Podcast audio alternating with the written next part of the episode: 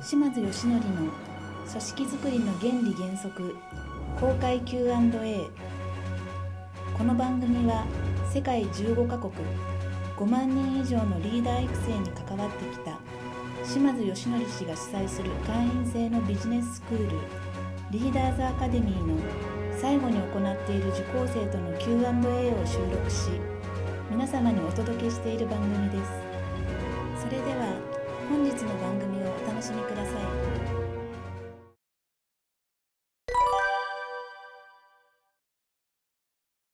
あのその目標達成の中で、その自分の時間を通して実現するか他人の時間を通して実現するかというところで、えっと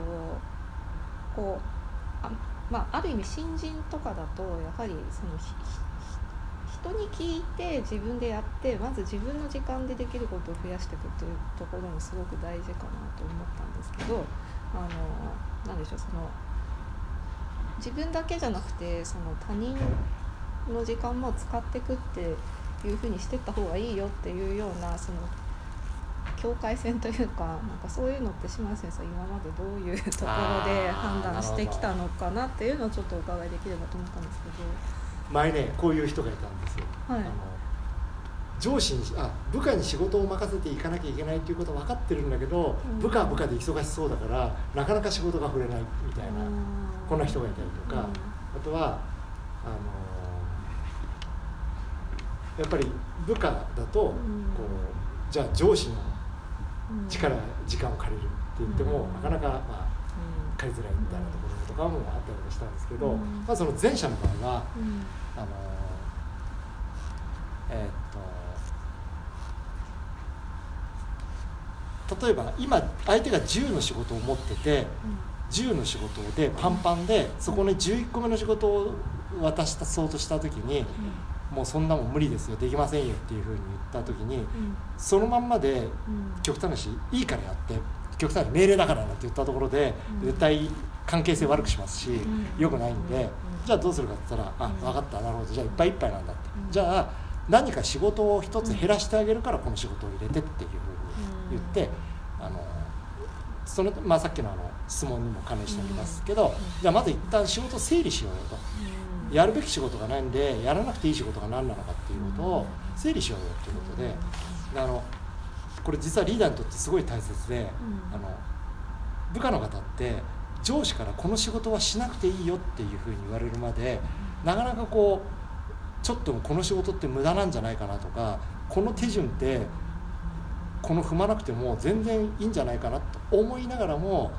過去の延長線上でやってることって結構あったりとかするんですね、そういうのってリーダーがそれやらなくていいよって言ってあげないと部下ってやっぱなかなかやめれないんでそのためにやっぱしっかり整理して、この仕事はやんなくていいよ、この仕事は今3回段取り踏んでるけど2回目はやんなくていいよとかいうふうにして仕事を減らしてあげてそこに当て込んでいくっていうふうにしていくとまず前者の場合は問題ないってことですね。で後者の場合はあのなかなか上司のっていうのは、僕はあの上司に使われるのは上司を使えって本書いてるんですけど、あのそれこそ今日の話じゃないですけどその上司が求めているものは何かっていうことを考えたら、まあ、よっぽど安本なな上司じゃない限りは、この成果を出したい成果を出すってことはやっぱ求めてますからその成果を出すためにこれが必要なんだっていうことをあの今日の講義でもあったようにそこをしっかりストーリー立てて協力を求めていったら、そんな断らないですよ。上司もバカじゃないんで、ただ協力してくれって言ったら、お前そんなの自分でやれよみたいになっちゃいますけど、あのいやナヤンさんねあの今僕はこういう仕事をやってこれ例えばこれとこれとこういう仕事をやってますと。で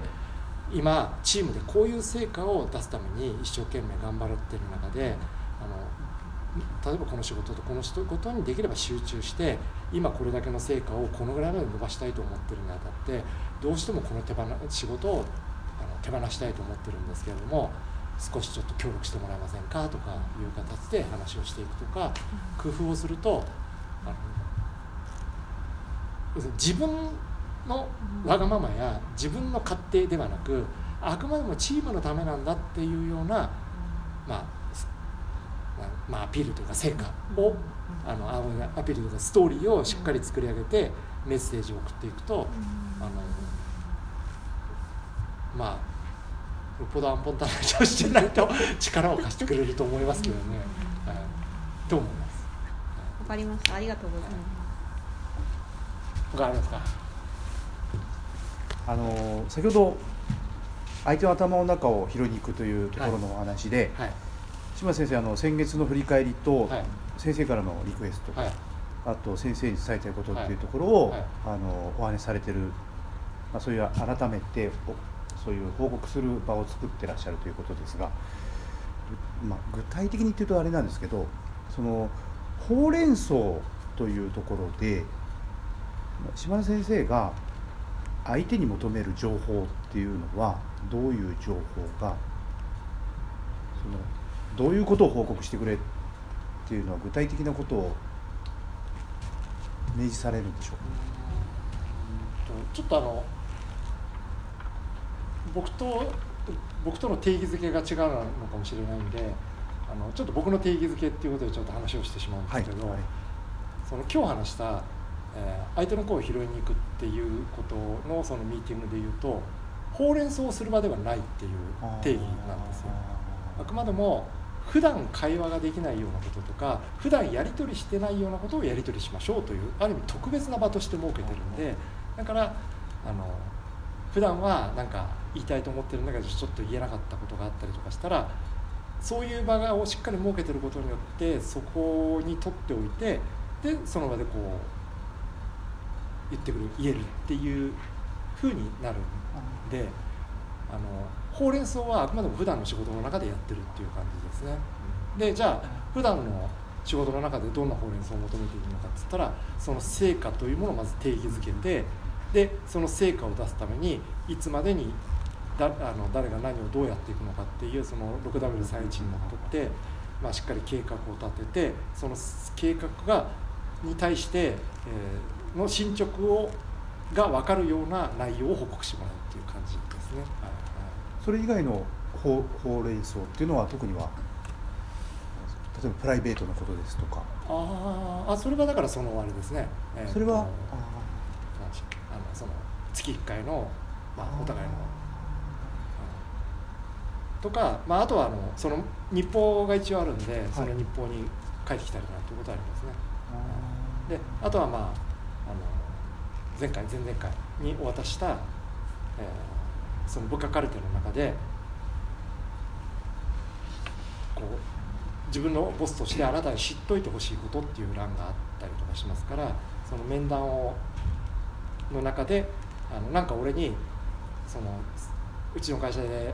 楽しく働いて頑張っていくにあたってなんか知っといてもらいたいことあるみたいな感じで聞いて、はい。はい、でまあ何かあったらそこに書いておくとかいうのはあったりとかしますよね。はい、でまあちょっとついでなんで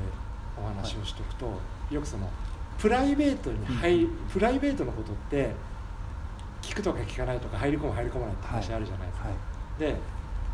まあ、大きなその流れがあって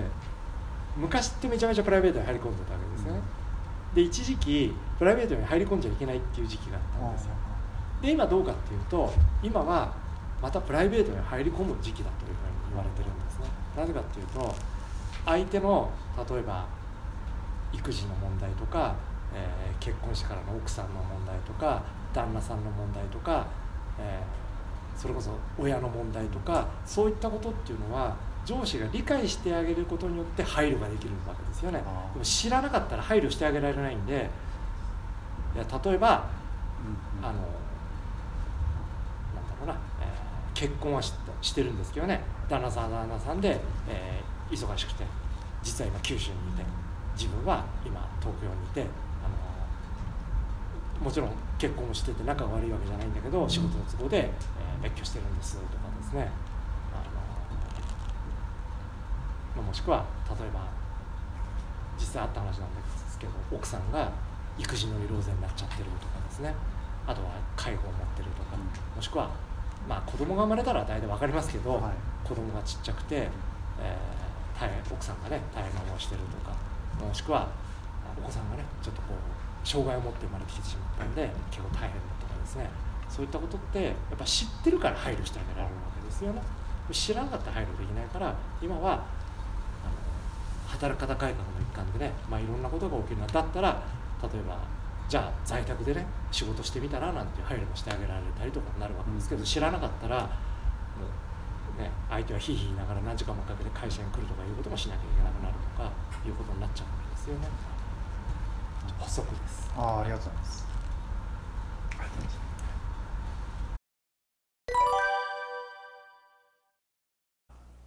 本番組の特別プレゼントというタイトルの中である非売品の皆様のお役に立つツールや情報を特別プレゼントという形で皆様にお届けさせていただいております。ぜひダウンロードしていただきお使いいただけたらと思います。それではまた次回の番組もお楽しみください。